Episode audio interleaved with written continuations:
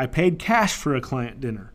Do I lose that tax deduction? And this is a great question. And the answer is no, but you it's extra important that you document that because you don't have a paper trail other than the receipt. And so so how you do that if you've got your business uh, your business checking account that you run most of your businesses through business expenses through, but you paid cash for an item, you'd have that take that receipt, make sure you document it with who you met with, what you discussed at that at that business meal and then take a picture of the receipt.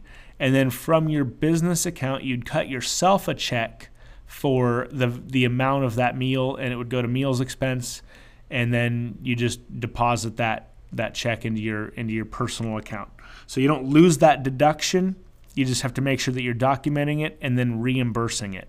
And as a side little kind of planning opportunity there, if you reimburse if you reimburse it, the the uh, reimbursement is deductible on the date that you reimburse yourself from the corporation. So let's say you maybe just had a startup year, and so the the tax the tax isn't going to be as high this year because you're in a lower bracket, and you know that you're ramping up your income and are going to be in a higher bracket next year.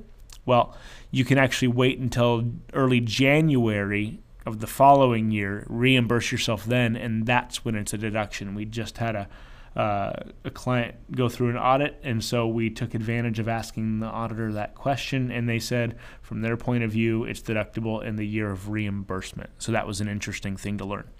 All right, tax savers, hope you enjoyed that podcast. If you did, as I mentioned at the beginning, if you could leave a review or share it with a friend, helps us get that message out there. Thank you for your attention and for following the podcast. And we'll see you next time on Tax Savers University.